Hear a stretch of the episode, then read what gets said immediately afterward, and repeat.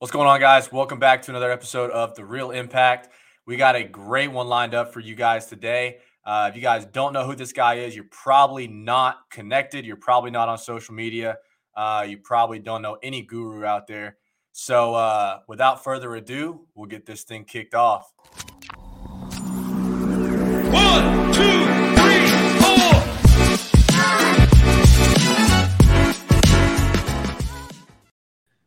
Yo, Tino, what's up, man? what's up? What's up?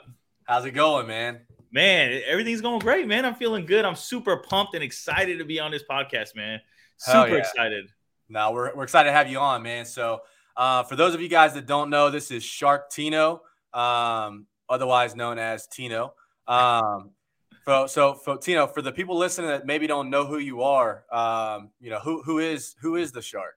Just to give you guys a little bit of a background, I was in the army for seven years. Uh, immediately after high school, got out of the army, and uh, during summer school of college, uh, I got into sales and uh, just kind of worked my way up from there. Uh, let's fast forward to today. Now I do sales consulting. I have a uh, wholesaling company that I do with my brother as well.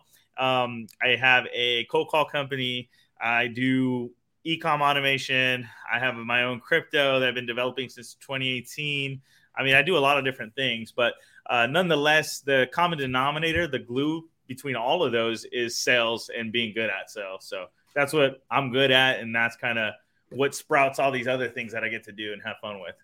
Hell yeah, man! No, I think uh, I think that's super important, man, because I think that skill alone provides so many different avenues. Oh, for sure. It's put me in rooms with uh, people that I could never even dream of being with. It's put me on stages. I, I just spoke in Jamaica in front of a room full of high high level entrepreneurs that get to leave their businesses for a whole week and network with high level entrepreneurs in Jamaica. Like, I mean, it's sales has definitely definitely catapulted me uh, into different arenas that I, I never even thought was possible for sure. Hell yeah. No, I love that, man. Guys, uh, you guys are tuning in, also, this is a live show. So if you guys have any questions or anything like that, um, you know, let us know. We'll try to answer them as we can, but we're gonna we're gonna dive into everything, man. So um, Tino, what uh what kind of got you involved in you know real estate, right? Because um, Yeah. I'm gonna give a little backstory on how I even know Tino, right? Um, this man tra- was was selling mentorship, right? And um, talk with Tino and everything like that. Um, and you know, was just straight up with him, right? Just told him, you know, hey man, just not right now. Um, but you know, built a really good relationship with him off of that. Um, and you know, that's kind of how I met him, right? And then we've just stayed in touch, stayed in contact ever since then. Um, but yeah, man, what what kind of what what what was it that got you involved in the So- game? quick story. Um, I got, like I said, I was in the car business. I, I did that for seven years following the army, and I got really good at, uh, you know, sales in general. And I invested in a, this thing called Bitcoin. You probably heard of it. I invested in it in 2014. It was like 490 something a coin, and I bought a couple of those, uh, quite a few of those, and then I ended up turning that into uh, trading that into another altcoin that had a nice 7,000% uh, ROI. It was crazy during 2017. Uh, well, needless to say, I retired from corporate America and uh, I was looking to get into real estate because, you know, everyone knows that uh, most of the, the richest people, the, the most affluent people make most of their wealth through real estate, right? Through Oh. either big business, selling businesses, uh, you know, building up businesses, then exiting those businesses, or real estate. Uh, but nonetheless, there's always real estate involved. So I started looking, and I, I had messaged a couple gurus local local here in Phoenix, you know, asking like, "Hey, how can I get into this? I'm not a normal type guy. I know wholesaling has a low barrier to entry, uh, but I'm willing to learn, and I'm willing to take two steps, uh, one step back to take two forward. I was making at the time uh, at the at the job I was at prior to leaving, uh, probably three hundred to four hundred thousand dollars a year, around there. Um, and so it was good money. And a lot of the people I messaged were like, they didn't even answer me, right? They're gurus, Yeah. and I had like 200 followers at the time, right? And uh, so I messaged them and I said, "Hey, can you point me in the right direction? I'm willing to pay. Like, how can I do this?"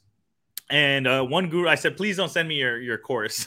well, one guru automatically, uh, shouts out to him, uh, TTP. A lot of you guys probably know him. He sent me, he uh, auto replied with an email, and it was like uh, a link to his course, right? Talk to people, right? And then uh, Carlos Reyes was actually on a live, uh, on an IG live in his Rolls Royce, and he was answering questions, and people were asking like sales questions. So I didn't, I didn't know anything uh, about real estate, but I knew sales. I was really good Yeah. at sales. Yeah. Um, so I was answering the questions in the chat before he can read them and answer himself. Uh, long story short, he like said, "Hey brother, send me a DM. Da da da da. What kind of business are you in?" And we started chatting. And then the next day, I went in and interviewed with them with uh, Carlos and Sal. They're a huge operation here out of Phoenix. And uh, uh, long story short, they were just like, "Dude, we can't we can't really afford you right now. Like, there's no." We don't know where to put you. Yeah. Um, and Carlos wanted me, or excuse me, Sal wanted me to do uh, business development to help with all the businesses they have. They have a buttload of businesses, in case you Yeah. don't know.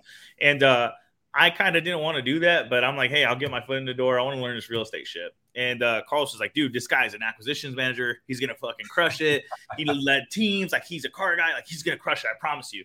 Um, and I'm like, all right, cool. So I'll do it. And then uh, Sal was like, are you okay with that? Because you're not gonna be getting paid what you're used to. I said, it's all good, man. I got. I always told him like, I got some money saved up. You know what yeah, I mean? yeah, yeah. I got some money saved up. Don't It's, trip. long, it's a long term, not short term. Yeah, yeah, yeah. Yeah, look at yeah. the big picture, right? Um, so I I did acquisitions. Um, two days I was just like shadowing somebody. I'm not gonna mention their name, but I was like, damn, this dude sucks. Like, not that he sucks, but it's just like if I was on the phone, I would probably say this. I would probably do way. this. If I was working these leads in the CRM, I'd probably be doing this to these leads. And um, after like they wanted me to like just shadow for two weeks and and then do role playing, and I was like, dude, come on, like, can I can I get on leads? And they're like, no, no, no. After two days, uh, I asked straight up. I said, hey, dude, I need to get on leads. Like, please let me do this. I can get on all the old leads. I don't even have to get on your new cold call leads or PPC leads. Like, just give me the old ones. I'll resurrect something. And literally, they put let me get on the phone. And that day, I got uh, I got one deal my first day, and then the second day, I got two deals in that day. And then uh, in the next five weeks, I got 33 deals in that five weeks. So That's it. I- yeah, yeah, that's it. So, so after after that first week, they like said, "Fuck it, we're gonna open the floodgates," and they let me have new leads. So I didn't know anything. Shouts out to Adrian, Adrian Salgado, born closer, if you guys know him. He was running like all the numbers for me. I didn't know shit about running comps, about Yeah. anything. Like I would just go in his office and say, "Hey, dude, I got this person. Like they're interested in a cash offer. Where where do I need to be?" And he'd be like, "All right." He'll like plug it in the calculator and like, "All right, this is where you need to be. You need to be at eighty thousand. I'm like, "All right, bet." I go in there. Tino, your mic cut. Your mic cut. Your mic cut. What about now? Sorry. You're spitting so much fire, the mic cut out, man. Yeah, man, I'm about to burn this fucking house down. anyway, so long story short, uh, I don't know where we got cut off, but shouts out to Adrian. He was running all the numbers for me. I didn't know anything. I was just running, just running in the wind. And he would Yeah. say, Hey, you need to get this property at $80,000. I'm like, All right, cool. And I, that was like 50, 60% of ARV. So then I would run in there and I would offer him 40,000 and I'd just rip their legs off, fucking blow their legs off, peel them off the ceiling and work the deal and end up at like, you know, 50K. And he's like, holy shit, bro. Like, what the hell? And I'm getting these properties at like 40 cents on the dollar. And they're like, dude, just keep. I'm like, how, how do you come up with these numbers? He's like, dude, just don't worry about that. Just keep doing Yeah. this. Um, because I thought that's like whatever number he would give me was my high end. Okay. Right. So I was I was just working the deal like I would a car deal. In the car business, you go up the to. Yeah, yeah. Exactly. In the car business, you work what what is called a four square when you negotiate. It's like a teeter totter game, right? It's like what go, you know, it's like this, right? So if the Mm-hmm. down payment is higher, the lo- the monthly payment will be lower, and vice versa. So I just kind of did that same logic that I learned uh, in the car business and training all those salespeople over the years, and it just applied it to this. And before you know it, I got 33 deals, and uh, we went from like I think they were making like seven to 10 deals a month to like we were knocking out like 50 deals a month uh, every single month after that. And uh, I ended up leaving. All actually, I ended up leaving because I had a, a, a personal issue with my ex wife. I ended up finding out on Friday night uh, after the five weeks of uh, putting those deals that she cheated on me on a Friday night. I found that out on Monday morning. I filed for divorce. Uh, so I took some time off.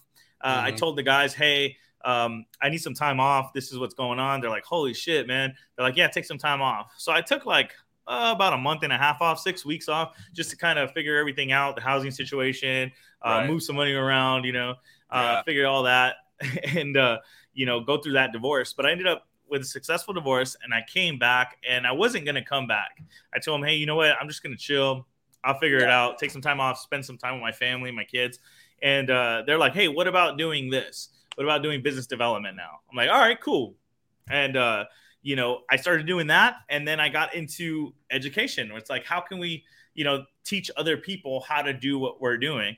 And long story short, we ended up building this company of of um, it's called All In, right? The All In, um, what was it called? Dude, what was it? All All In Nation, excuse me. Yeah, which yeah. was which was it's I feel like it's been so long ago. and uh, we we built uh, we started doing events and, and all types of different things. They had done a couple before I got there, but we really ramped it up and they started marketing and and we built it up into this huge thing. It was a beautiful thing. And uh, I started speaking on stages. You know, at, at, at the height, I think we spoke in front of like 900 people, 800 people, and uh, I got really good at selling from stage.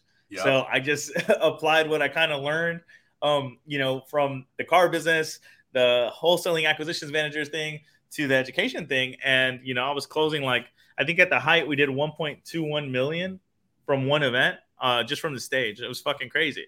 Uh, so since then, I've been speaking on stage. I've been mentoring people for sales. I've been uh, doing all types of things, but that's ultimately how I got into real estate. Now, a lot of people are like, "Dude, you you didn't do acquisitions for that very long, you know?" And I, and I didn't, I, Yeah. and I guilty as charged. But you know what? Oh no, your mic cut.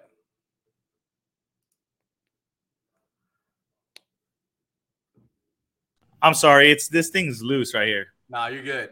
It's yeah. No, man. I think uh, I think the biggest testament to that is that yeah, you didn't do acquisitions, you know, quote unquote, for so Mhm. long, but acquisitions is sales. right. Through and through, it's sales, right? And like, Mhm. I mean, I think the most successful, you know, wholesaling companies out there, right? Like, they're not looking at at wholesaling as a real estate business. You know, Yep. it's a sales and marketing organization. Sales and marketing all day. and real estate's the product that we're selling, right? It's and uh last year in October of last year is when I actually uh kind of separated from all in and went and started doing my own thing. And me and my brother started our own company together. He's my partner and one of my best friends, obviously. And uh it's been going very well. We you know, trained people, hired people, fired people. Uh, we're doing PPC, cold calling, and I mean, it's not that hard. A lot of people are struggling right now. Uh, you know, quote unquote hustlers are struggling uh, just for a simple fact that they think, oh man, the market's shifting. Da, da, da, da. Okay, so I, I, I did hear this the other day, and it did make a lot of sense to me. First off, I want to preface that with this that investors are looking at prices in the future and sellers are looking at prices in the past, right? So like sellers look to the past. Well, this house sold for X amount. This house is like mine. It's sold for this much. I can get this much. No, you can't, Mister Gentleman, Mister Johnson, Right. because the market is shifting down, and you know this one sold, this one sold, this one sold, this one sold for this much. So it's it's all about educating the buyer and logic trapping them. And for me, uh, this is not I. I have no fucking worries. Look at his face. No worries. we're still getting deals and Yeah. we're getting them just because we're sticking to our principles, not our practices. So that's one thing that I learned from somebody uh, while I was in Jamaica. Actually, they brought up a good point because I told them, "Hey, everything's still going hunky dory for us. Yeah, sure, the numbers, the values have shifted a little bit, but not much. Um, Mhm. The the reason being is he said, um, you know, most people go off practices, which means in in certain scenarios this works there's like this is what we do this is usually what we do right but principles is something that you don't break under any condition and my principles is to negotiate the fucking deal work the dog piss out of it and get the deal as low as possible. So if you're following those principles no matter what whether people are buying at 75% or 70% arv or 95% arv you're still going to make a deal you're still going to make money. That's what everyone's tripping about is they can't they can't sell these properties because they're still locking them up at 80% thinking that some hedge fund is going to come in and swoop it up for them. Well Yeah. those days are not over forever but they're just not here right now right everyone it's a different time. Th- Yeah. This is the this is the the uh, example I use, right?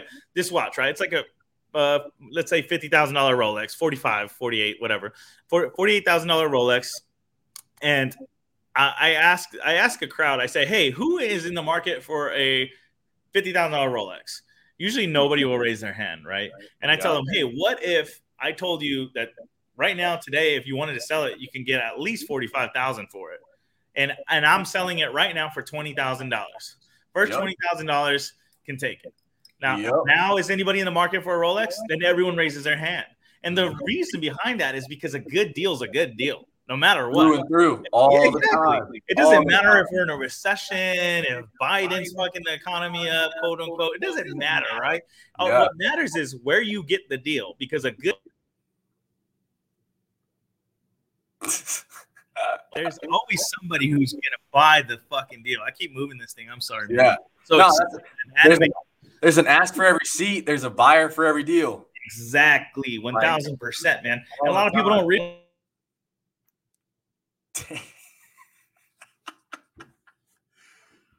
muting, bro. You know why my shit keeps muting? One second. Let me see if if the back is unplugged or something. Could just be a little loose. That's what she said. Is your phone connected? No, it shouldn't be. All right. All right. We'll just we'll ride the wave. All right. I apologize for that, guys. Nah, you're good, man. What's going on? No, I mean, I think, dude, I think that's a huge point too, man. Because like, um, I know right now a big emphasis uh, that we're, you know, we're looking at, and that a lot of people should be looking at, is that for the past, you know, six to twelve months, we haven't had to sell deals, right? Right. On the side, we haven't had to actually be sales people. You just have to post them and put them out there. No, it's we're just order takers, right? Right. Whereas like now, like what you're talking about, right? With the Rolex story, you got to sell the deal. You Yeah. got to sell the potential that's there. You got to sell the value that you're bringing with that deal. You got to paint the picture. Exactly, Yeah, right? get Just like you people do with sellers. excited. Just like you do with sellers, Yeah. you got to paint the picture for a buyer now too. Mm-hmm. And like one of the biggest things too that we're seeing is your best buyers right now aren't going to be the people on your buyers list, aren't going to be the the hedge funds. They're not going to be all that. They're going to be your first time flipper, Yes. first time landlord. Yes. Because guess what? They don't know interest rates are high. Yeah. It's Title companies are saying that for It's sure. just normal. You know, like with all your your your career flippers and stuff like that. Yeah, it's it's freaking high right now. Right. But these people that are, you know, they're trying to do one flip a year. They're trying to do, you know, three, four flips this year with their buddy that, you know, they, they're coworkers with or whatever, right? Yeah. 12%, 15% interest. They don't care. They're trying to They make just- 20 G's on a rig. Exactly. They're just That's looking it. at the money in, money out.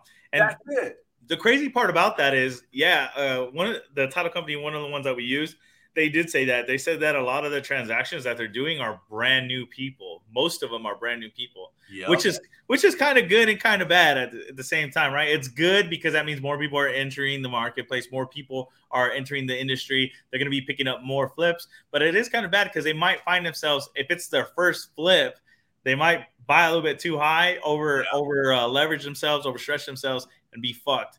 I mean, a lot of people that are in flips right now are, are kind of There's a lot of people that are that are hurting right now. yeah, yeah, for Yeah. sure. Uh, but Yeah. one th- one thing's for certain is that if you get the deal the right way, it's always gonna work out, man. Yeah. it's always gonna work out.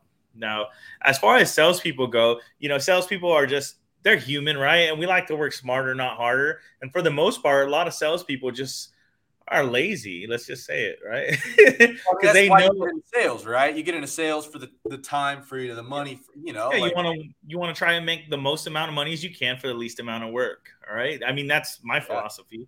But I mean, you know, some right. salespeople do it the wrong way, and and they they become complacent. They get uh they get used to what was going on before. Like you said, you didn't have to sell deals before. I had a deal recently that uh shouts out to my fiance. She never had done real estate before in her life.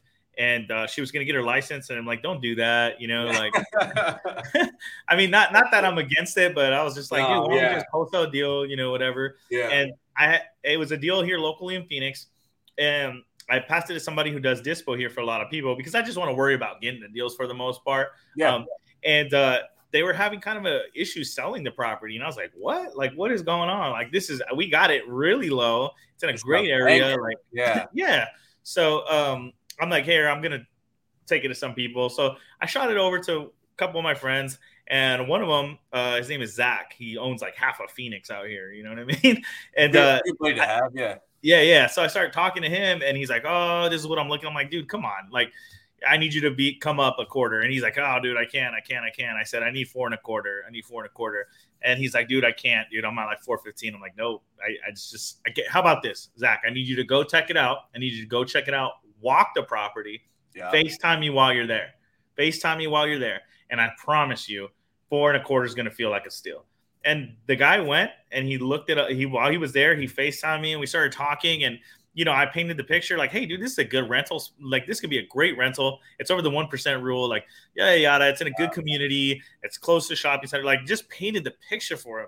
And he was like, you know what? You're right. Like, this is good. I, I want this. Blah blah blah. Send me over the assignment contract. And we were able to lock it up. And uh, the people that I had sent it to before to to kind of help me move it, they asked me, they're like, dude, what did you do differently? Like, I don't understand what you did.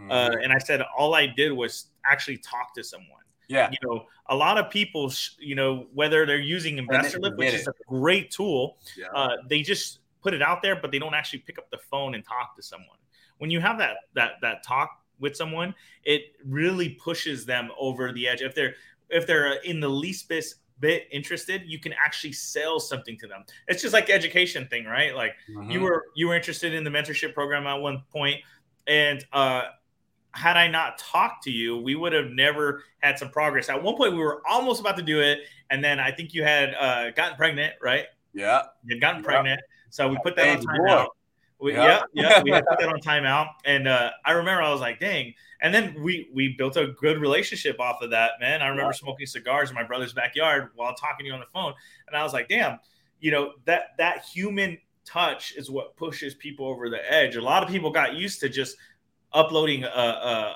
property into a buy box and then having you know a, a hedge fund set up an inspection and do that and do this. Uh, but it all comes into talking to people. You know if i told you like hey dude like this one's a little hairy. I know i bought it a little bit too high but you know all i need is 10 on top of just i just need to make 10k off of this but i promise you i'm going to bring you two more right after it. They're going to be way deeper and they're going to be a lot more meat on the bone.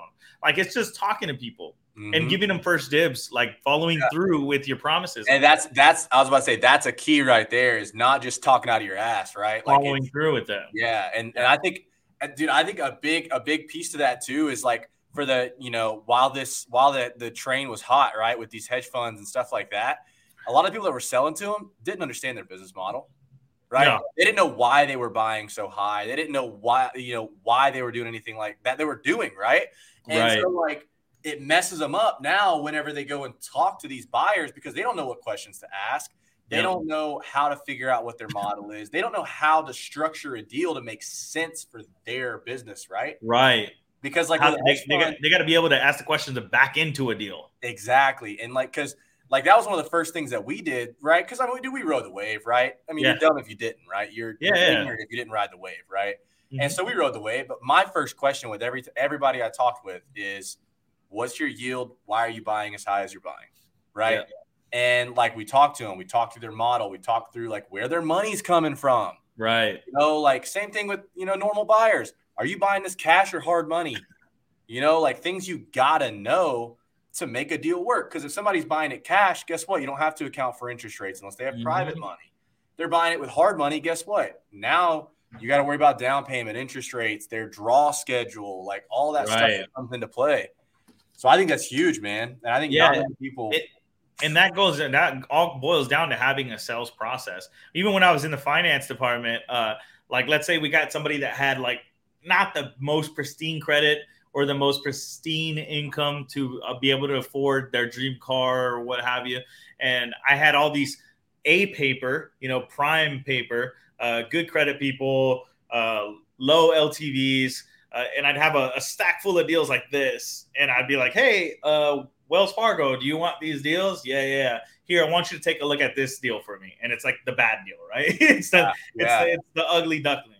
And I'd have them look at that deal and they're like, uh, hey, look, this is what I can do. If I package, let's do a package deal. I'll give you this deal. You have to take this deal for me, but I'm going to give you all these six prime deals at Mhm. 3.99 when they really should be 2.99. and they'd be like, "All right, let's run it," and they'll take the deal. You know. Yeah. So like, it's it's all about how you position yourself um, when you're speaking to these people. A lot of people I notice because let's face it, uh, wholesaling does have a super low barrier to entry. oh Meaning yeah, any swinging dick with a laptop and a cell phone can do this. yep, So what you're going to get is a lot of younger people or non-experienced people that just are afraid to talk to people, right? And whether it's imposter syndrome or they just don't feel uh, confident, they they set themselves up for failure just by not having just by not having a um, you know a sales process or, or procedures of what to how to talk to them and what the end goal is and how they're going to try to maneuver the, the conversation and steer the direction of the uh, actual seller or the end buyer. So Yeah. that's that's one thing that i like to preach is having a sales process for sure. I mean you've trained salespeople before. You know what it's like oh yeah. No, I, I think that's I think that's huge too because I think especially like especially the time that we're just getting out of, right? The process itself didn't didn't really matter, right? right I mean, just simple fact is we could get leads that come into CRM. Their asking price works, damn right? No, I mean, Yeah. like think about it. Think about it. You know, six months ago, right? Yeah get a lead that comes straight in from a cold caller. They're asking 300, ARV's 340. Guess what? You can lock it up at 300 Yep. money. you could yeah Yeah, but like but does does that mean you should exactly right. You don't follow that process through and through, good times, bad times, fast times, slow times. Like the process is what makes a business su- sustainable, right? One thousand percent. Especially when it comes to sales. Yep. Right. So Without sales, there's no scaling, right? Exactly. So let's talk about that, man. What um because obviously you've got, you know, 17 plus years in the business, right? Um, sales wise, right? Yeah. So from your experience, what are what are some of the key traits and then like personalities that you see in like So good for sales? salespeople, you know, it's it's crazy because some sometimes I am I I get surprised myself by some of the people that I don't think are going to really flourish in Yeah. sales, and uh, so you look for people that are, you know, I hate to say like A type personality, B type like colors and stuff like that. I'm not really that type of guy. I look for somebody who's outgoing, right? Somebody who's outgoing who can have a conversation, who can look me in the eyes when they're speaking to me, and who's not afraid to just talk. Because a lot of people are very shy, right? I look for somebody who shakes my hand really hard, and I look for I recruit people from uh, the car business. I recruit people from the kiosk uh, at the malls in the center of the, of the mall that that stop you. Hey, sir, sir, sir, sir, sir. Yeah. Those guys that are not scared of rejection because those guys get kicked in the nuts five times a day, million, many. Hey, like, I'm, I'm, I'm one of those people that kicks them, man. So I look for those type of people, but then sometimes you you'll uh, you'll get very surprised because you'll see a lot of people that you would have thought would have done good become lazy and then they don't flourish just because uh, you know one hot day doesn't make it a summer. Uh, one of my old mentors taught me that, and a lot of people in uh, real estate they get that syndrome. They like have a good good run and then they kind of let off the gas just because they get super comfortable or it's something they're not used to or they feel accomplished or they deserve it. And i'm not saying like always have your foot on the gas but it is something that that's i noticed in this industry that's very prevalent with uh, a lot of the younger people especially. But as far as looking for good salespeople it's people that are coachable that aren't afraid to embarrass themselves and that are okay with hearing no. Man hey my job don't start until somebody tells me no. When somebody Yeah. tells me no that's when i roll up my sleeves and i get to work. You know what i mean yeah. so that that's what's important. Here we go. I just got a, a text message from this person uh, that we sent a contract out. They said uh, my wife signed the doc. So yeah, we got a contract. But, yeah. uh, that that was a um, that was that's one of the biggest issues in this industry. The hardest part is not doing this, right? Because you can find the information anywhere, right? Whether Yeah. it's YouTube University, whether it's getting a mentor, which I highly suggest. Uh, even if it's not a paid mentor, you should have somebody in this same industry that you're trying to flourish in. Somebody in your corner. Yeah. Yeah, just somebody that can relate to what you're going through, right? Because Yeah. we go through go- growing pains. They're not called growing yeah. feel goods, right? And you want to be able to relate to, relate to somebody who has been down that road or who's who's in the foxhole with you going through it as we speak. So uh, that's one of the hardest things. And uh, you know, people is the hardest. You can get marketing down, you can get a sales process, but people is always the hardest to fill Mhm. because let's face it, man, um, we're, we're never going to find somebody who cares as much of, about our business uh, as we do. We might be able to train somebody to like, let's say 80, 85% of our capacity to kind of do our day to day stuff. But at the end of the day, it's always the people. So that's why we're, uh, we always got to be in like recruiting mode. Always got to be recruiting. Always got to be recruiting. Always got to be setting um, new goals for our people. Always got to ask them straight up, like, where do you see yourself in the next six to eight months in the company? You know, like it has to be a, a, a plan where they're in the boat rowing with you Yeah. because eventually they're going to be the coxswain and they're going to have people rowing and they're you know what i mean like it's Yeah. got to be a, It's gotta be thing yeah, Yeah. yeah like i'm perfectly fine with giving up pieces of the pie if i know i have to worry about less and i know they have they have that financial worry off of them so then, then they can really grind so that that's like one of the biggest things that a lot of people in this industry kind of kind of get stuck on right and let's face it man great acquisitions managers are not owned they're lease right Mhm. Yeah. so i can talk Well, all day bro. i talk too well, much no, no, no. And I think I, I think that's a huge I think that's a huge kicker too, man, because like um, you know, like you said, like you're okay giving away a piece of I feel the same way, right? Because at the end of the day, too, right? You gotta you gotta be confident. If you're confident enough to give away a piece of that pie, it's also the mm-hmm. confidence that by doing that, that pie is gonna grow.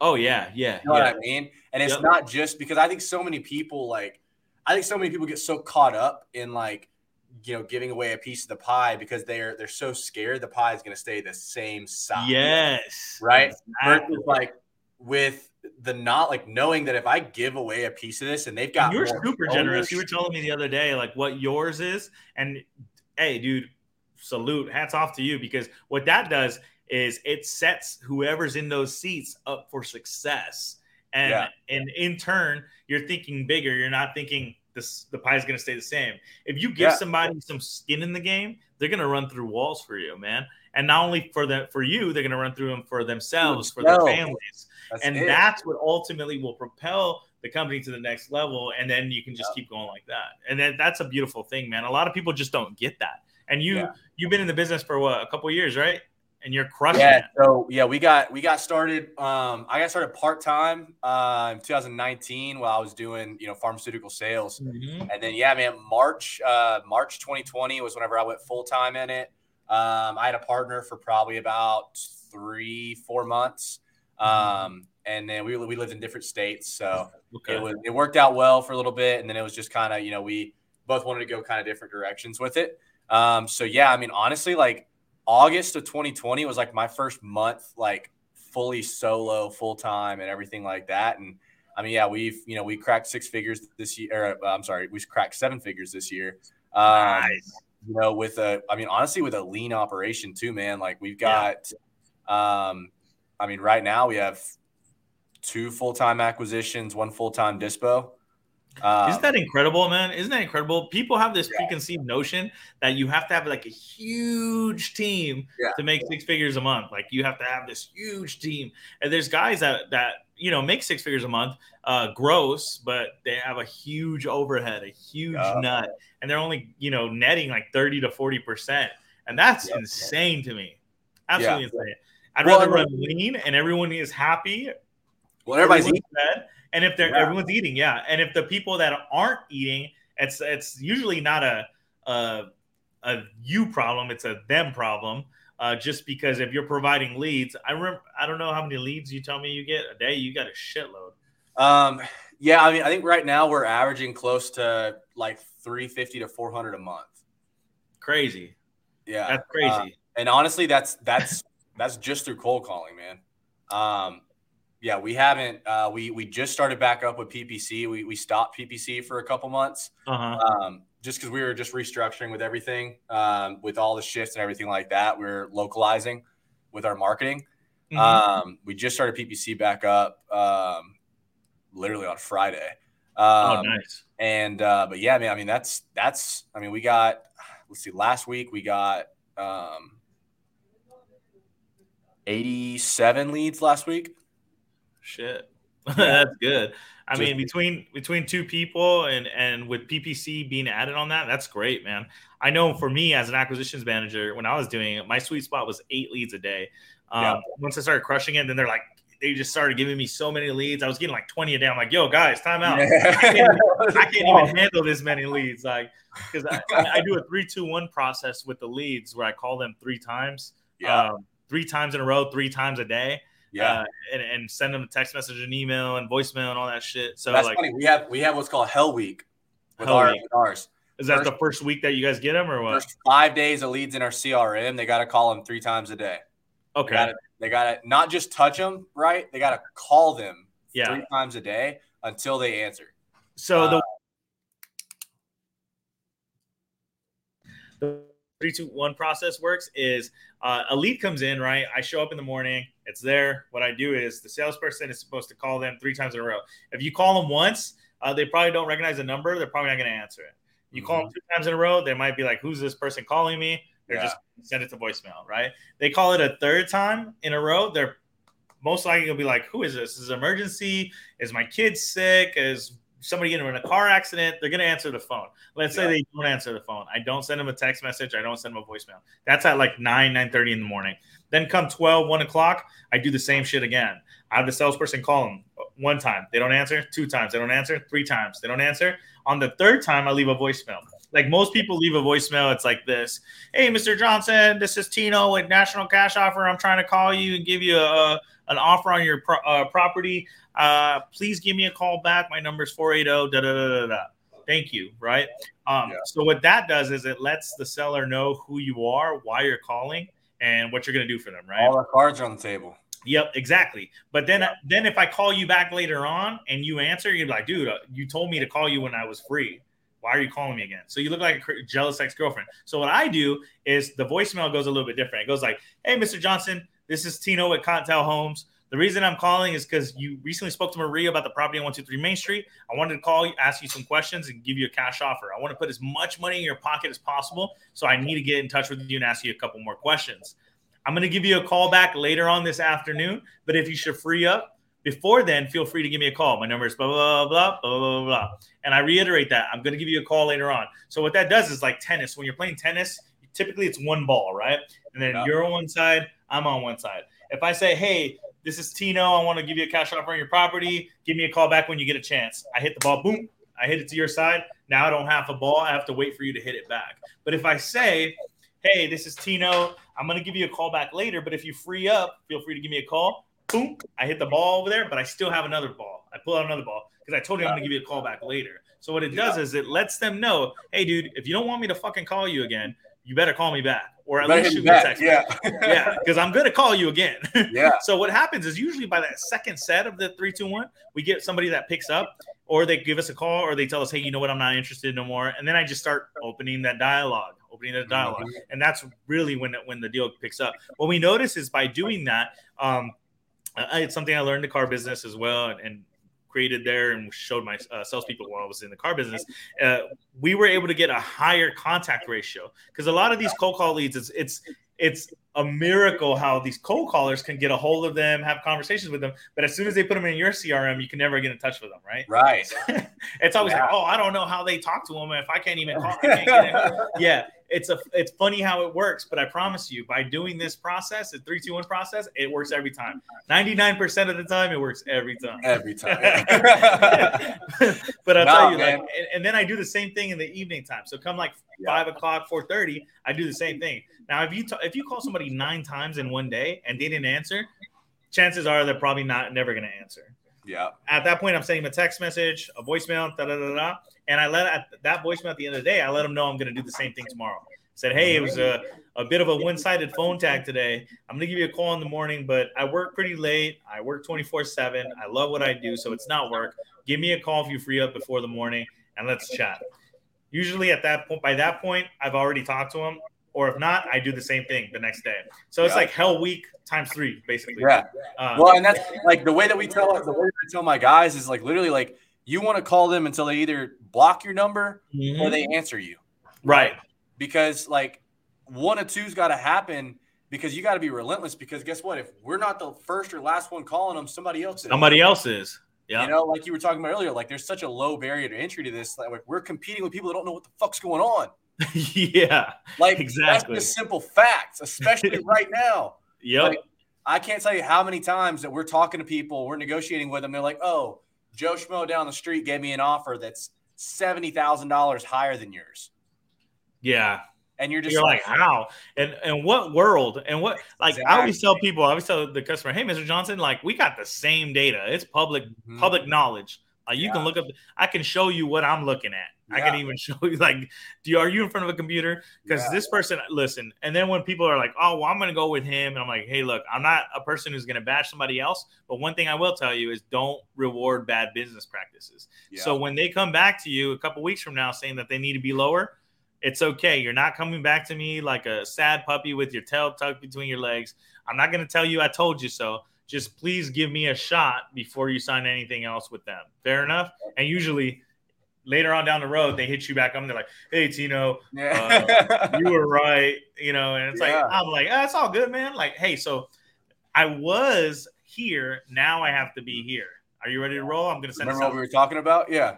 Yeah. Yep, exactly. Then-. Yeah. but they trust you more. They trust you more, and at that point, it's like, all right, he's a real person. He's not trying to.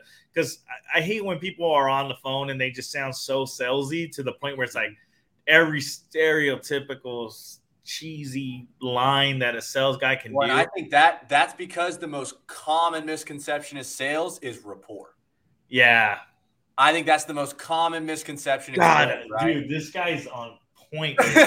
dude, I preach this because my, my sales process is a logic based Yeah. sales process. It's like, dude, you can't like most people are just like, oh, you gotta connect and match and mirror and We're shit like building. Look, rapport around the product. We're building Ex- rapport around the house. the Like, service, the Yeah. house, what you're gonna do for them, yeah. right? Uh, what why working with you is better, and Yeah. and and what it all boils down to is a couple simple things. It's either time, money, or you. It's always that. It's either like the timing's off because they don't know, and then the timing's off just because they don't know that they can stay in the property. The property possibly they don't know that you can help them move. They don't know that they just don't know enough. They're not educated. The the money part is because you haven't asked enough questions to to get them to be real comfortable with you and say, hey, that's not enough pro- money for my property. Yeah. You always get those people that are like, oh, it sounds good, but I'm just I'm gonna think about it and da da da. Like, well, let me ask you a question. What is it that you need to think about? You know, like Yeah. what? Like, it, it's crazy to me how I I, I have uh, salespeople sometimes that I'm training and they're like. They call the the lead that Maria, the cold caller, talked to, and they're like, "Oh yeah, they're just gonna think about it. Think about what?" And they're like, Right. "Think about if they want to sell." I'm like, "What do you mean? Think of it? They're Like, not gonna go have to the back porch with a cigar and be like, Yeah, "Hmm, they have nothing to think about yet. had." Like, give Yeah. them a number, give them a pro- go through the process with them. Unco- like, you have to go through that. Pro- Everyone gets an offer. Like, that's the thing. Yeah. Like, if these salespeople are not shooting three to five offers a day, they're not to get deals. And the, those conversations of having, you know, making 50, 100 calls a day, that's all fine and dandy just to, you know, chalk up on the board.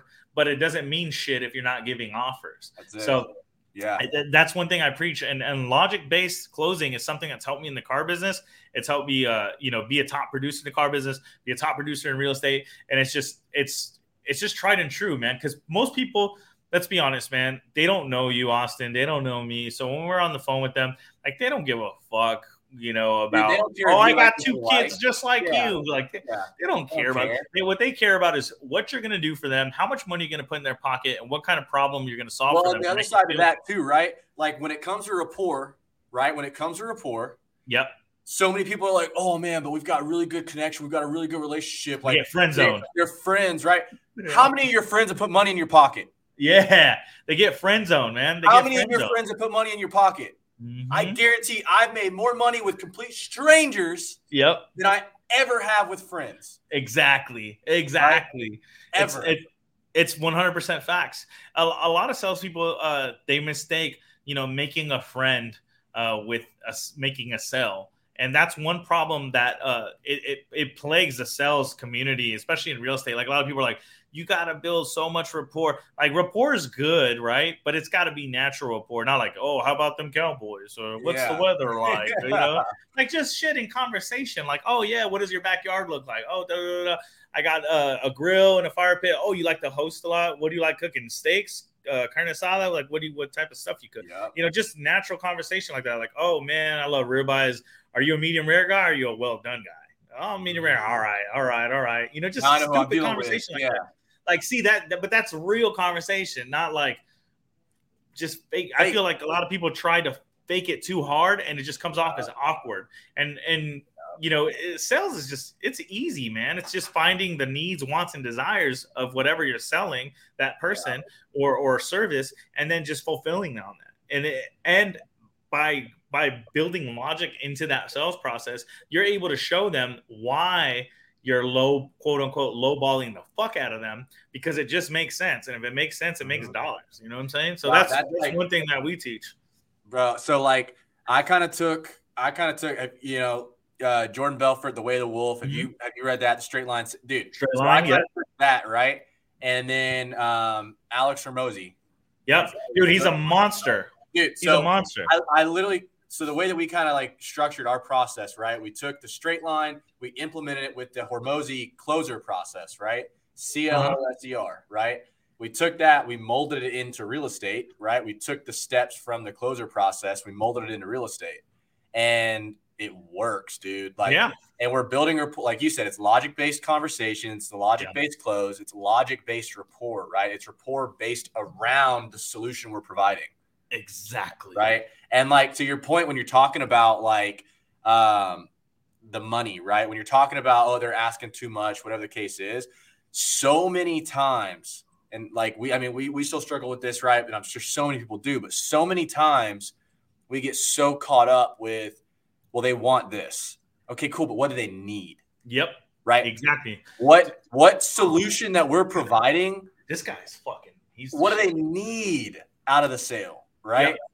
And that's So- like, dude, I, that's actually part of our, our actual teachings, our scripts. It's like, hey, like when they say, oh, like before I give them the number, I try to extract the number from them, right? So it's like, hey, before I give you, uh, before I go back to my finance department and crunch some numbers, let me ask you a question. Uh, what were you looking to get for the property? It's like, what were you looking to get?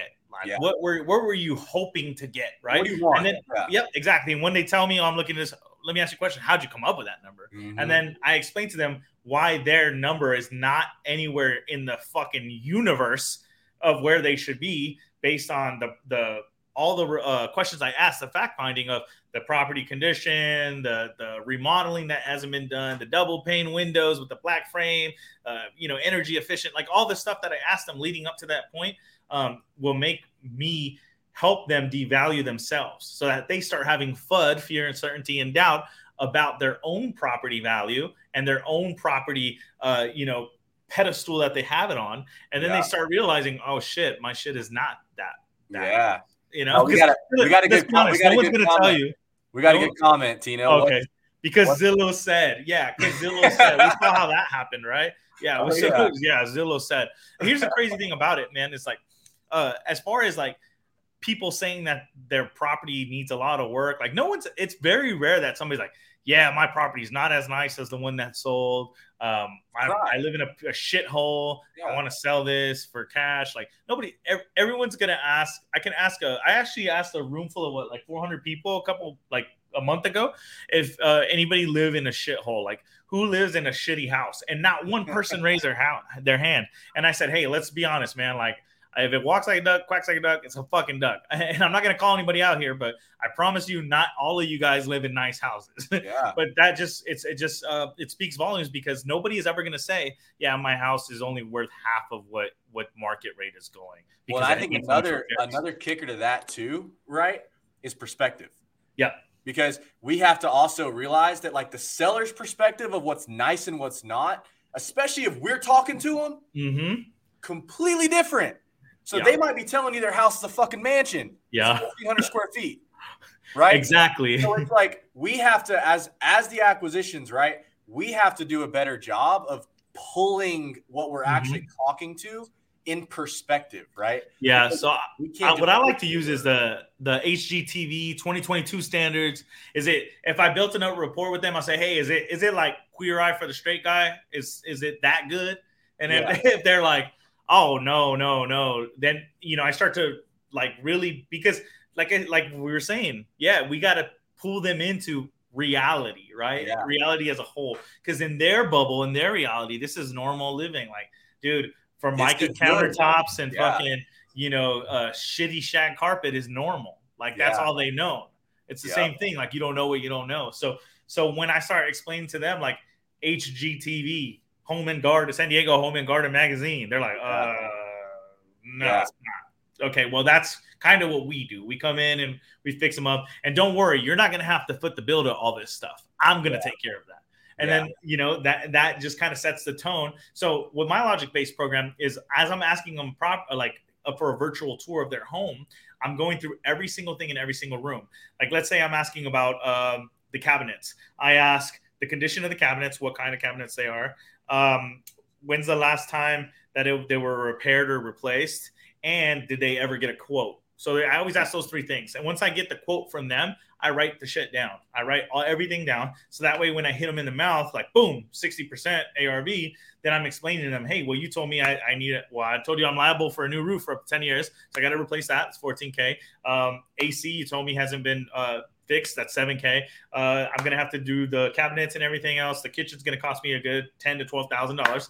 You told me that the bathroom's to need this, this, this. We agree that that's to be like 7K. And I write all that shit down. I say, hey, look, dude, I'm at like $45,000 in repair. I'm actually being very, very considerate and nice on my offer. I should be giving Yeah. you less. And Mr. Johnson, these are your numbers. Like you gave me these numbers. I didn't come up with them. Yeah. And I mean, I've treated you with nothing but respect thus far. Wouldn't you agree? Yes. Now you wouldn't lie to me, would you? No. like Yeah. they're never, Yeah. they're never gonna be like, yeah, I'm a liar. Yeah, say, yeah. Well, you got me right. At that Yeah. point, it's like, fuck, dude. You put them in a trick bag, and they absolutely have no choice but to accept the numbers that you're that you're doing, just because it is what it is. You gave me those numbers, so I do that every pro- every time I- I'm on the phone with a seller. Um, sometimes it, it goes it goes left a little bit, and I just got to bring it back. I got to bring it Yep. back, right? But if I've done everything thus far correctly and stay true to my process leading up to that point, then that's the easy part. The 80, 85% is just, you know, not necessarily building rapport because you're doing that the whole process, but actually fact finding and extracting numbers from them, writing it down, uh, and, and getting ready to, to just blow their fucking legs off. Like that, that's just what we do, you know? Well, you can't be scared either, right? Right. You can't be scared. You can't be scared like that. Get your number is going to ditch that rapport that you built, Uh huh. right? Because if you've built rapport the correct way, giving them that number is not going to immediately just nix the rapport. Yeah, yeah. You know? Uh, no, no one's gonna hang up on you when you. So like, uh, I, I have a mentee the other day, and he's getting better. He's getting really good. We're training. Uh, shouts out to Sal. He is he's locking up deals now, and they're sellable deals. And a deal that we just got locked up. Uh, I was helping him out with it. Uh, the he gave him the offer, and the offer. Uh, as soon as he gave him the offer, it was like, well, it's not 300, and then they just fucking clicked on him but he felt like he had built up enough rapport. Now the Mhm. problem is that w- by looking at the comps, we could have gotten a lot higher. yeah, Could have gotten a lot higher. But not only that, but I, you have to have enough control on these phone calls to have those kind of hard conversations. And so that's something that like salespeople, all salespeople, good salespeople, bad salespeople, in between have to work on being able to have control. So I, I always use this analogy that that sellers are like, ah, this sounds bad. They're like dogs, right? And you put a leash on the dog, and you, as the professional who does this every fucking day, multiple times a day, they only do this once every 10 to 20 years. Mhm. You're walking that dog. You're walking that dog through your sales process. Now, when Yeah. you walk your dog on the sidewalk, sometimes it veers off and wants to go smell the, the, the dried dog shit on the tree, right? And you gotta, it, it'll pull you, and then you gotta pull the dog back over to the to the to the sidewalk. So Yeah. it's the same thing when you have your either a straight line process or any sales process and they s- seem to deviate this way you have to okay appease that and then bring them back to your straight line process whatever your, your sales process may be and and show them that hey look i'm the professional here right because do you know what the difference between a professional is like what what makes a professional you do it every day. yeah. Oh, oh, here, check this out. My, my brother is a funny story. My brother, I've told him what a professional is multiple, multiple times, and it just never sticks. But a professional is somebody who gets paid for what they do. So, Yeah. like, uh, and uh, NBA guys get paid, right? Like college kids, they don't get paid. Now they're starting to open endorsements. Now they do, yeah. now some of those guys are getting bags. yeah, exactly. So that that's what makes you a professional. So for you, this is like what you do. Like I never check this out. I never go to the uh I never go to the painting store and tell the painting guy, oh, how to do his job, right? Like I don't go to the locksmith and tell him how to do the guy that fucking services my Aston Martin, I don't tell him how to do his fucking job because I don't know. I'm not an Aston Martin mechanic. He is. So Mhm. it's the same deal. Like I will not let a seller tell me how to do my fucking job. So I build that that level of, of authority when I'm speaking to them that hey, I do this all the time. This is you know, in the past we've seen based on our experience, we've we've uh, found that you know, like whenever it's like somebody gives me a problem or, or they think you're gonna lowball the shit out of me, hey, look, I understand how you feel. Mhm. We've had a lot of other uh, clients that have felt the same. yeah. What we have found, based on our experience in the past, is that so it's feel, felt, found. That's uh, another car guy thing that Oh, Jordan yeah. Belfort uses too. Um, you know, that Third something. anecdote. Yeah. Yeah. So like all this stuff is just like knowing word tracks and then just being able to relate and make them feel good about their decision and uh you know just follow a sales. It's that simple, man. Like everyone tries to fucking add so much sauce to this shit, like their salt There's not, yeah, there's only so much you can add to it. Yeah, dude, it's Yeah. it's it's sales, man. It's been Sales the same since the beginning of time, man. It's been Yeah. money, right? Money buys time, buys power, buys fucking blow, buys whatever you want to buy with it, right? Nonetheless, it's like how how can I make this shit simple and effective every single time? And that's that's one thing that having a sales process uh, just eliminates all the drama of doing things differently every single time. Yeah. No, and I think back to your point, right? I talk Um, a lot, bro. I'm sorry. No, no, I no.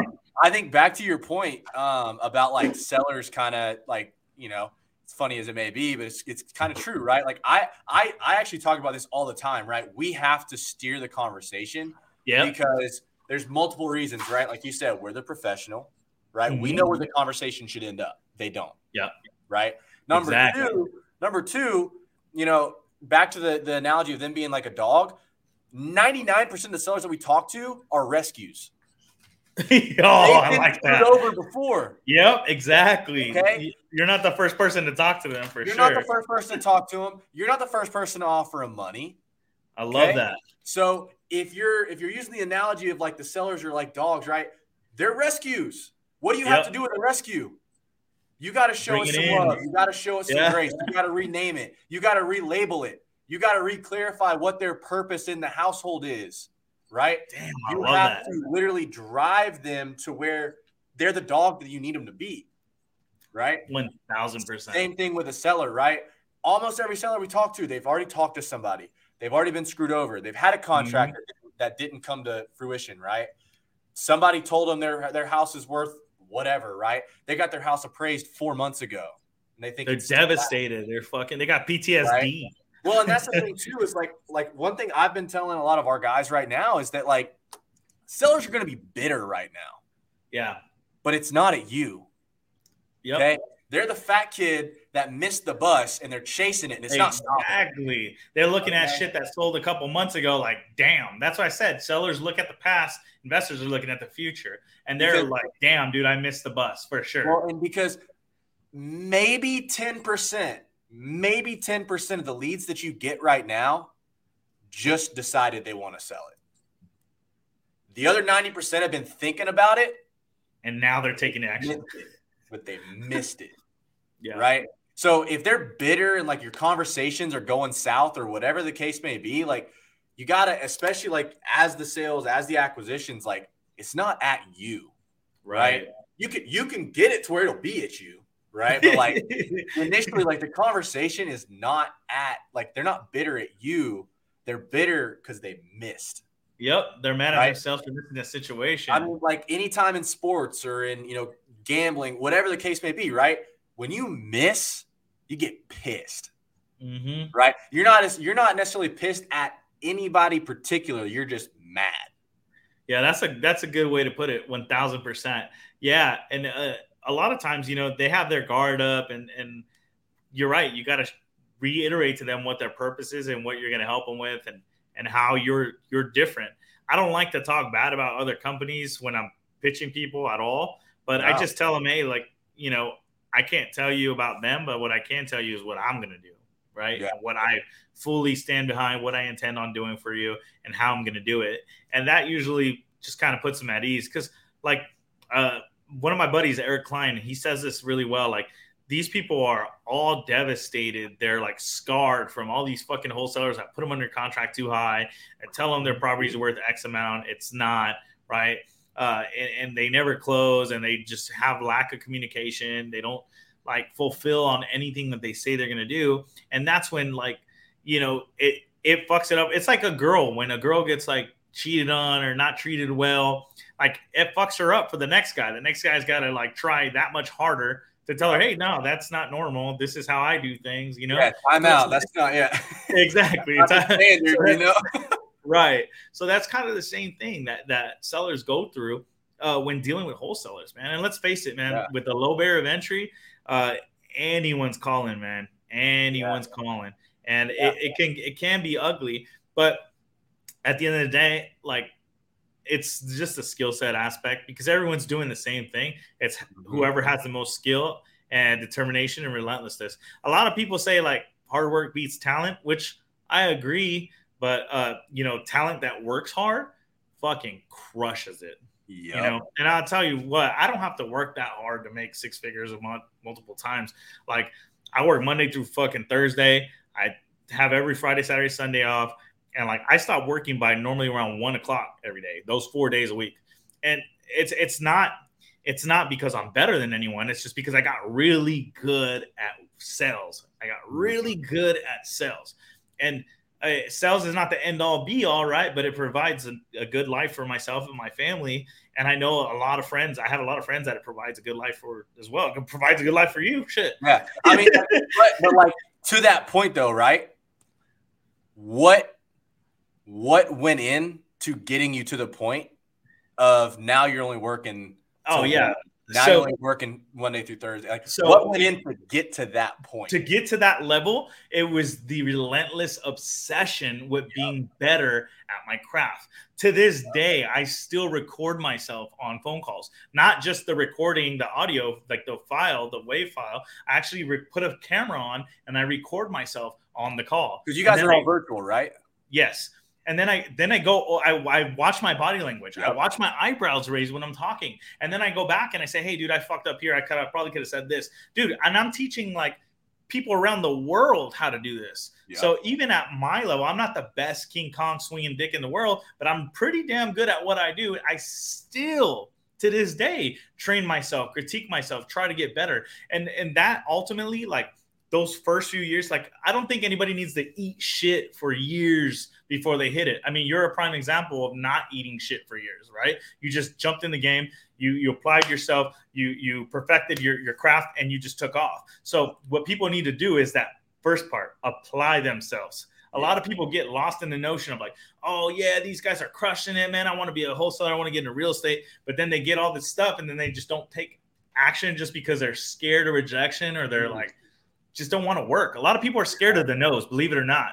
A lot of people have not been told to fuck off. A lot of people have never heard that. So when they hear it the first couple times, it's devastating, it, especially if somebody has a low self esteem. So sales is is just self esteem. Honestly, all it is is is confidence and self esteem. And if you're confident and secure with yourself, then you become good at sales. So in order for me to get to this point where now like people hit me up like, "Hey dude, can you sell this for me? I'll give you 33% of everything that's sold." I'll do this, I'll do this, do this, this. Like for people to come to me and say that stuff, it's like, fuck, dude. Like, so people see value in me and like I'm good at sales. And in order to get to that point, I did have to work my ass off and I still do to get better. Right. Yeah. So for me, like I joke around a lot. I, I just dropped a reel today about how I played Xbox for 10 hours the other day with my, my friends and my brother. that is true. I did play X, I did play the new Call of Duty 10 hours. Yeah. and, and How is And, it? uh, How is it? it was badass. Yeah. Super badass. Um, but but it's you know it's all in moderation, and I I could only do that because I'm having success in other areas, right? So a lot of people just get caught up in, you know, hey, it just takes one deal. It does take just one deal. It, it takes one deal. It takes one deal. But you're not going to get to that one deal unless you grind your fucking ass off, man. Yeah. And for for real, like if a lot of people, a lot of people are like here today and then gone tomorrow. Uh, what I mean, I say that to say this: like a lot of people will have a good a good run and then they just kind of like slow down, or they have a, a, a you know string of bad events and then they're broke a couple months later chopping down their marketing so Mhm. guys like one thing i can just tell you is if you want to have that kind of lifestyle where you have freedom to do whatever fuck you want for the most part um, where you can breathe and you don't have that that financial burden or weight on your shoulders then you need to do everything intentionally. Wh- what i mean by that is like the time now if you're just starting if you're not cracking out all those big numbers you need to really really hone in on yourself and look at yourself in the mirror and say hey am i really working as hard as i as i could be because a lot of people man you'll see them on ig man they're like oh grinding first in last out bro that's not that don't glorify that to me i don't want to be the guy who's first Hey, in last I out. hate the I hate the term grind, man. yeah like I hate yeah term dude, grind. 'Cause, it's- bro, when you grind gears, you destroy them. hey i like that i like that Why would you want to grind? I like that. It's it's facts. Yeah. So a lot of people glorify that, you know, like the working long hours. It's like nobody really wants to work long hours. Like, let's be honest, man. Nobody wants to do that. No, nobody want really truly wants to do it. It feels good. If don't don't I like no cap. It feels good when you're Oh, doing it and then you get results. But Yeah. if you're just doing it and you're not getting results, then you're doing it wrong, right? so I always tell people don't hustle. busy and being productive. Yep. Don't hustle backwards. Don't don't be busy. Don't be busy. Be productive. So a lot of people, uh, you know, they put a lot of energy into something, but they're putting it into the wrong thing or they're doing it the wrong way. And and I can put in, you know, 15% of my energy into it and get better results. Mhm. So the, the best thing I can leave anyone in, in this chat or anyone watching this is that you should always invest in yourself. Uh, invest in yourself to learn. When I was in the car business, I didn't know this, but I paid a guru. Well, I know I paid a guru, but I didn't know what gurus were back then. Uh, my second paycheck in the car business, I paid like to be honest with you, like that for it was that first month. I didn't. I sold one and a half cars, one and a half cars, and that's because I had people teaching me, helping me. how do you sell half a car? Yeah, yeah. So you have to deal. So it was like three car three car deals I was part of, right? Yeah, yeah. Uh, three car deals I was part of. And uh my sec I almost got out of the car business and went to go work for GoDaddy and uh Chase, believe it or not. But the second month, there was like this dude who uh I'll never forget him. His uh name was Do- Dominic DeMarinis. Uh, he was an old sales manager of mine, and uh, Joel Friedman, good old school sales guys. Like one of them had the mustache like this, you know, wore Digital, like, suspenders. coffees for closers type. Yeah, shit. yeah, wore yeah. suspenders and shit, and pinstripe suits. And uh, I remember they're like, "Hey, dude, like it's gonna cost you half your your draw, your monthly paycheck, um, but I promise you, if you put this uh, into into action, you're gonna make a lot of money." And I paid the guru, uh, you know, half my monthly paycheck, and I went and I sat in this uh, Hyatt hotel fucking conference center, and it was like 15 of us, and he taught me a bunch of shit, and I kind of tweaked it out a little bit. And He's like, "Don't tweak it." Just do this until it starts working for you. Then you can find what works for you and what doesn't. Okay, cool. Dude, the next month I ended up cranking out fucking, I made like eight grand from, it was like 1800 the month prior to eight Yeah. grand. And then it went to 12 grand. And then it went to 15 grand. And it just kept going up. And so what I realized is like a lot of people glorify the grind, but I'd rather pay somebody that's already been through that grind, who's already been through the, the yeses and the nos and the trials and errors. And I'd rather take the elevator than the stairs every fucking time. Dude, look at my face. Look at my hair. It's great, bro. I'm older, bro. Like, I don't have time to be trying shit out. You know what I mean? Like, I don't got time for that. So I'd rather pay somebody. And Yeah. that's one thing that I wish that I would have uh, would have realized sooner, even in life. You know, I had mentors when I was in the army, uh, but like the army was my life. Had I Mhm. started doing this shit um, while I was in the army, dude, who knows? Who knows, Yeah. man? I You think I think hindsight's take always twenty twenty, right? uh, but for the people listening, but for the people listening, now's your opportunity to to find a mentor, uh, find a, a battle buddy, a teammate, somebody that's gonna keep you accountable and help you. There's so many times where like I don't want to do shit on a Tuesday. My brother's like, "Yo, come in, we gotta like we gotta do this." And I'm like, Mhm. "Ah, all right. or else I would I want to go. I'm Yeah. like, dude, like whatever, Yeah. dude. I'm still gonna make money. like, so it's like eh, you just gotta keep yourselves accountable, man. And I go through spurts. I go through spurts where I want to bust work my ass off, be super productive, and I go through spurts where I don't feel like doing shit. But I wouldn't have the uh, the choice, like the opportunity to do that had I not busted my ass early on. And Yeah. it, it doesn't necessarily mean eating shit. It just means getting really good at what it is you're trying to do yeah, uh, and becoming obsessed with it, man. Like yeah, almost to the point where like people are like, dude, that's all you fucking talk about. That's all you like. That's all you care about. That's all. That's all Yeah. you're interested in. Well, yeah, dude, I want to fucking grow at this. So yeah. No, I mean, like to your point, man. Like, you know, like I'm not gonna sit here and say that we didn't eat shit, right? Because I mean, there was a lot of growing pains and a lot of Right. a lot of stuff that we, you know, went through. But like for the most part, like I realized pretty early on that this is sales and marketing, right? right, And so I sat down and structured a sales and marketing company. I didn't Mhm. structure real estate, whatever. Like I That's all it and is. structured, and I said, hey, in five years, what does this look like? Yeah. Right. In two years, what does this look like? In a year, what does this look like? In six months, okay, cool. That's what the goal is. That's what I want it to look like. nice. Right. What's Yep. the process that gets there?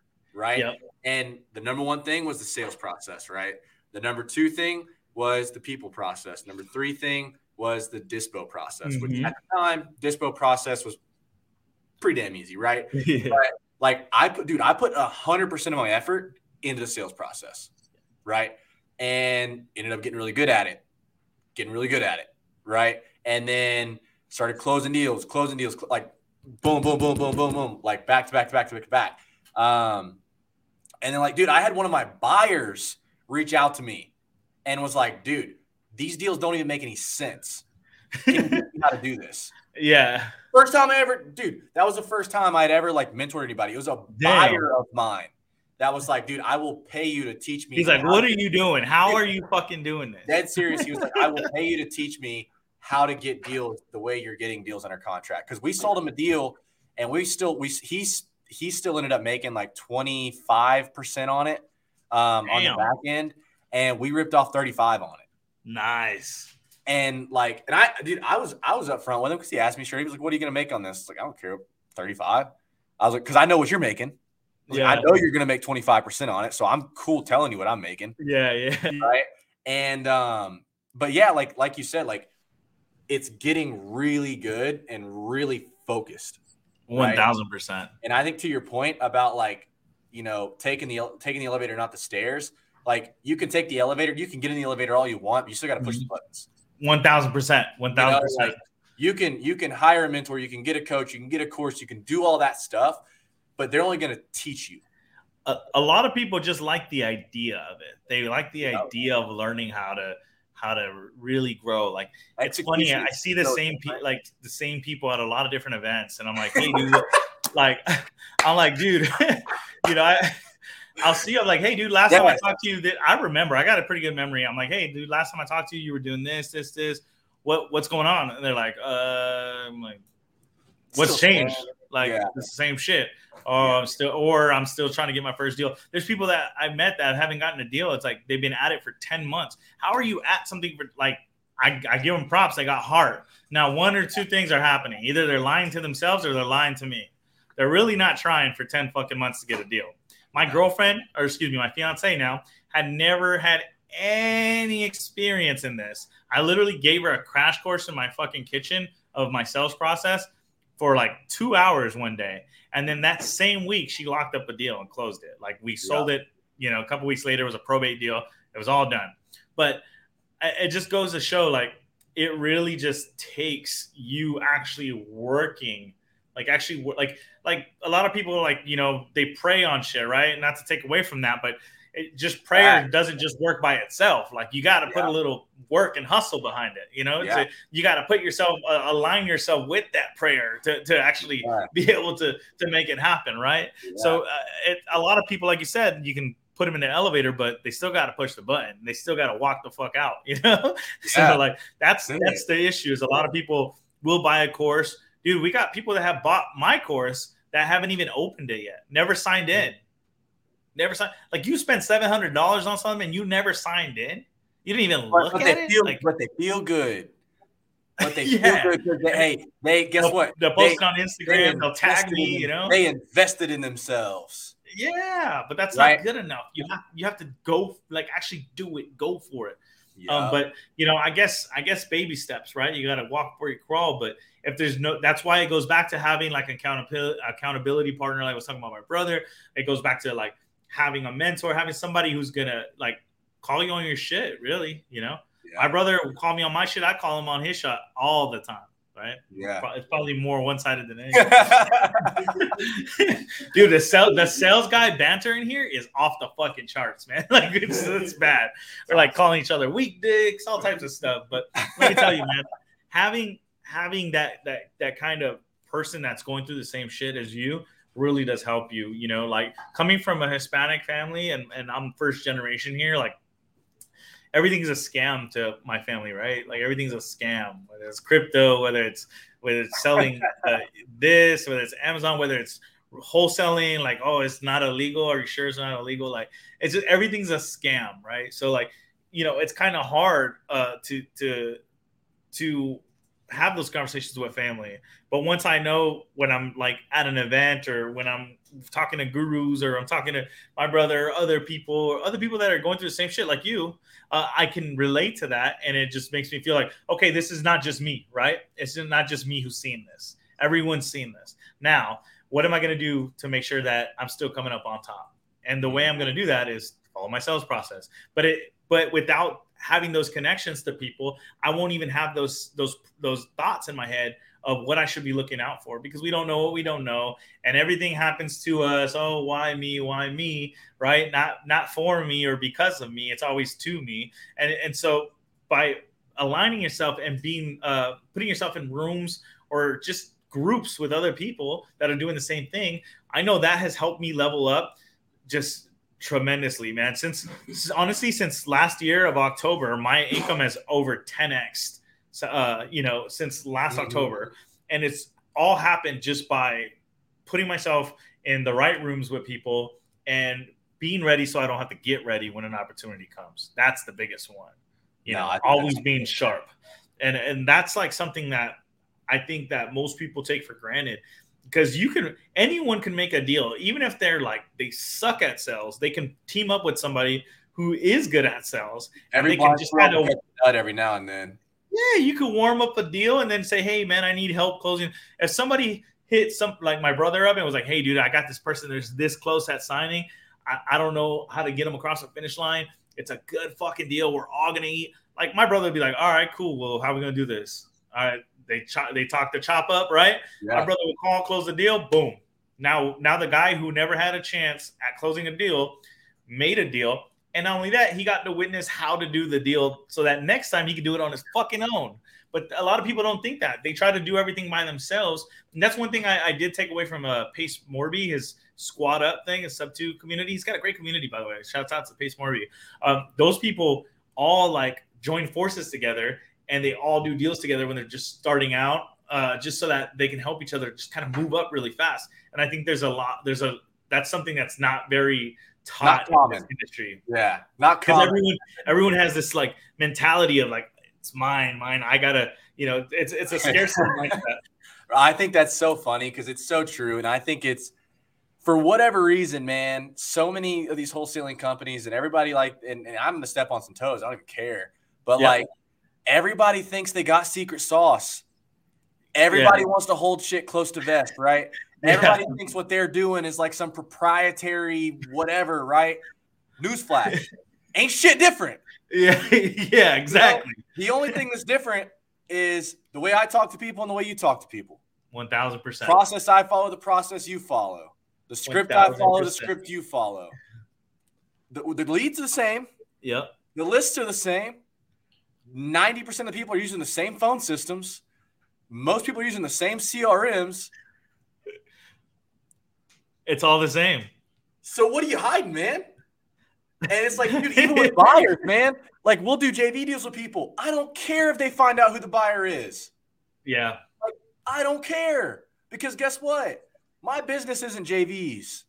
Yeah, we have a department. We do JVD. We do JV deals. But guess what? The biggest thing about the JV deals is a relationship, Yeah. right? The biggest thing about JV deals is we're we're providing a service for these people. We're providing a solution for the homeowner that they got For under sure. contract, right? I don't care about, you know, hiding and, you know, taking out the buyer so they can't see it on the HUD. Dude, I don't care. Call Yeah. them. Tell and- them I sent you. Like exactly. Exactly. No, and it- like- it's, it's it's funny that people do that. It, it just shows like insecurity to me honestly. Like like for me it's just like dude i i don't care. Like just go mm-hmm. ahead do it. Like i i hook stuff i connect so many people. Some of my a lot of my friends that'll be like hey do you know anybody that buys out here? Yeah absolutely. I don't like i'll group them in a group chat sometimes and say hey this is a good friend of mine da da da da. You know uh, he's got some properties he wants to offload. I know you're the man out here. You know, just treat him good. Boom. That's it. Like I'm not expecting nothing. Like yeah. you know, whatever. Or I just send him the contact, just for simple fact that hey, I know who I am. I know what I'm gonna do, and Right. it, it can it can include you, but it doesn't need to. You know what I mean? Mhm. Like a lot of people just want to get paid off of something. I I, I heard something so stupid um, last year where somebody was like hey if you if i connect you with a relationship with somebody and you make money off of that with them you you need to reciprocate and uh, i need to see some sort of kickback i'm like what the fuck Hey, Like- so many people are so worried about making nickel and dimes, they forget how to make a dollar. facts stepping over pennies stepping Right. over dollars to make pennies it's Yeah. crazy And and But- they're so they're so worried about getting one up on everybody else. They're like Yeah. Feeling, that way. Mhm. But- I, I, that's like a just a victimhood mentality, man. I, I'm just, I'm super easy going. Like I'm the fucking coolest, chilled, laid back person in the world, man. Like nothing phases me. Even if something's really bad going on, stressful, like I'm just like, man, it could be worse. I always think about this, man. I could be in Iraq in a bombed out building getting shot at. Hey, that's facts. Yeah, been- there. You know what I'm saying? So like, Yeah. this is like, there's nothing out here that's really gonna have me that stressed. Like it's seriously, bro. And here's another thing, man. I can be broke tomorrow, and I know next week I'll be balling again. Like it's it's hey, that and what's that and what's that come back to?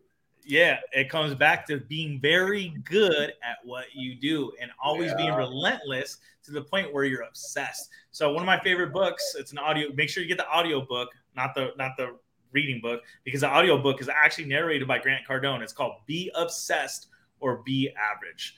And that audiobook ultimately like that's one of the books that really helped change my life with my mental space because a lot of people like i'm not a huge like mindset guy like Mhm. affirmations like gratitude like i'm grateful for my life right i'm grateful for all that shit uh, i speak affirmations to my kids because i think it's important for children to hear that stuff and to feel Right. confident that they're good enough right but as an adult i should have uh, the moral compass and i should have the intestinal fortitude to already know who the fuck i am you know what i'm saying Yeah. so as far as that goes, this book has really it really helped me hone myself into what I should put my intention into because what you what you give attention to will create results. Now, if, whether they're good or bad results is up to what you put your intention, you know, your attention to. So that's one thing that's important, man, for sure. And I know I'm talking. No, dude, that's been yeah, no, man, it's it's been a it's been a killer episode, guys. If you guys are if you guys are still tuned in, or if you guys are listening to this later on once we post it, um, I would highly recommend go back and re-listen to some of this because there's a lot there's a lot going on. Um, there's a lot like in this. There's a lot of there's a lot of stuff to unpack too, right? Yeah, yeah. You Uh, you you dropped a lot of game too. You dropped a lot of game. I actually wrote down some of the shit you were saying too. Because Um, you, I mean, a, a lot of this stuff, like, how should I put it, man? A lot of people get get once they get to a certain level, whether it's it's in their own heads or people hype them up or whatever, they tend to think that they know it all, and that's that's one thing that like I always tell my brother too. Like, we always got to be students, uh, not to the game, but just to knowledge itself, to people yeah, because I learned stuff that I apply to this shit that from people that have nothing to do with this shit, Yeah. right? So like little things like you can take somebody to the elevator, but they still gotta fucking push the button. That is crucial. That's gonna stick. That's gonna stick. I'm telling you, that's I'm gonna say that on stage. oh yeah, yeah. but like that's you know things like that, Yeah, and uh, always that real quick. always trying to soak up and learn from anyone um, is you know a lot, I I see this a lot where people are like, oh, if you're broker than me, I'm not going to listen to you. Like I, you have nothing to tell me. or- Kanye, Kanye quote. Yeah. yeah, Kanye, Kanye. I've seen a couple people on social media say shit like yeah, that. Too. yeah. You know, if you're a certain age and you don't have certain amount of money, like you know, just dumb shit like that. Like yeah. that's not everything, right? Like every, not everyone's goal is to have money. Everyone's goal is just to be happy. Whether that means you driving a Honda or driving a Bentley or driving or not even driving at all, whether it means you being, you know, aligned with yourself spiritually or or just being able to have blowing hookers 24/7. Like there's just everyone's version of happiness and and, and fulfillment is different. So I always listen to everyone whether they're fucking homeless or they're, you know, where I aspire to be. It doesn't matter. Yeah. You know, the That's- janitor the janitor knows more secrets than anyone else. I promise you that. Dude, that that what you just said goes back to one of the one of the biggest like takeaways I've ever gotten from a book or a podcast or any interview or anything like that was listening to Alex Hormozi talk about money. Dude literally says money doesn't buy anything other than options. Mm-hmm. The more money you have, the more options you have to do with that. One thousand percent. right? They- and like, dude, that stuck with me so hard because it's not about buying happiness and everybody's versions of happiness is different. Everybody's version Right. of what they want to do with the money is different. But you got to have the money for the options. Yeah. Yeah. Money's just a tool, man. Like Yeah. and it's fa- I always say it's fake because it is fake, man. Like, think about it. I have all this money in my bank account, and I've never actually pulled it out. I've never seen it. It's just there, right? It's just ones and zeros. It's like you know, uh, just uh, checks and balances. Yeah. When I spend money, it just like the number just goes down a little bit, and then I make money, and then the money goes up again. the number goes up. So it's like you know, it's like. It, it doesn't matter, but yeah, it does give you options. It does make things easier. It does allow you to to do things um, that normally you'd be stressing about. Little things that normally would stress out someone who didn't have money. Uh, it, the money allows you to not worry about that and to worry about bigger things.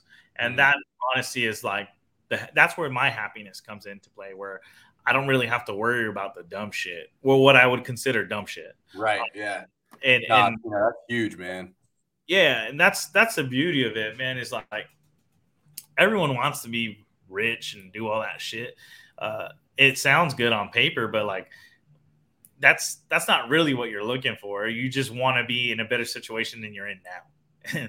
and the way to do that is to just fucking get out there and work, whether it's doing this, whether it's, you know, fucking opening a taco shop, a taco stand, or a hot dog stand. It doesn't matter what it is. Just being Mhm. good at what you do will pay you all the time. I always tell my brother, hey, dude, I, I always knew this when I, because he's like, dude, you're fucking crazy when I quit uh, car business. And I'm like, I took like six, seven, seven, eight months off, just like traveling with my family. Like, I didn't do anything. Like, I Mhm. was day trading, making a couple thousand dollars a month, but I went from making 30, 40K a month to like making no Ks a month, you know?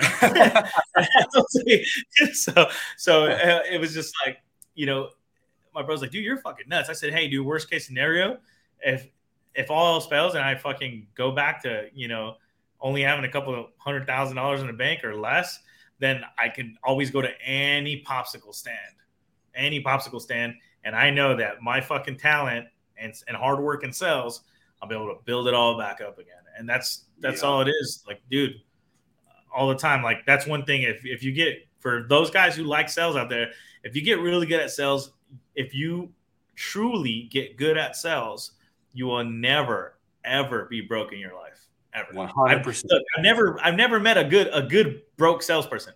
Like it doesn't exist. Doesn't exist. No, no. You know, man, we're uh, we're getting we're getting up to our time, man. So what Yeah. Uh what's what's something you want to leave everybody with? You know, last little last little nugget, last little piece of advice, uh, and then we'll we'll sign off here. Um, I th- I think if I can leave anyone with anything, uh, I would I would leave them with this. Uh, don't don't get in your own way. A lot of people, you know, when I talk about mentorship and paying to get ahead, like a lot of people are like, "Oh, that's easy for you to say because you already have the money to pay." Don't ever let uh, money be the barrier to your success. There's money everywhere. You just got to figure out how to get it to where you need it to get so that you can get to where you need to get. Uh, with that being said, you know, had I known what I know today earlier, like I said, hindsight's always always 2020.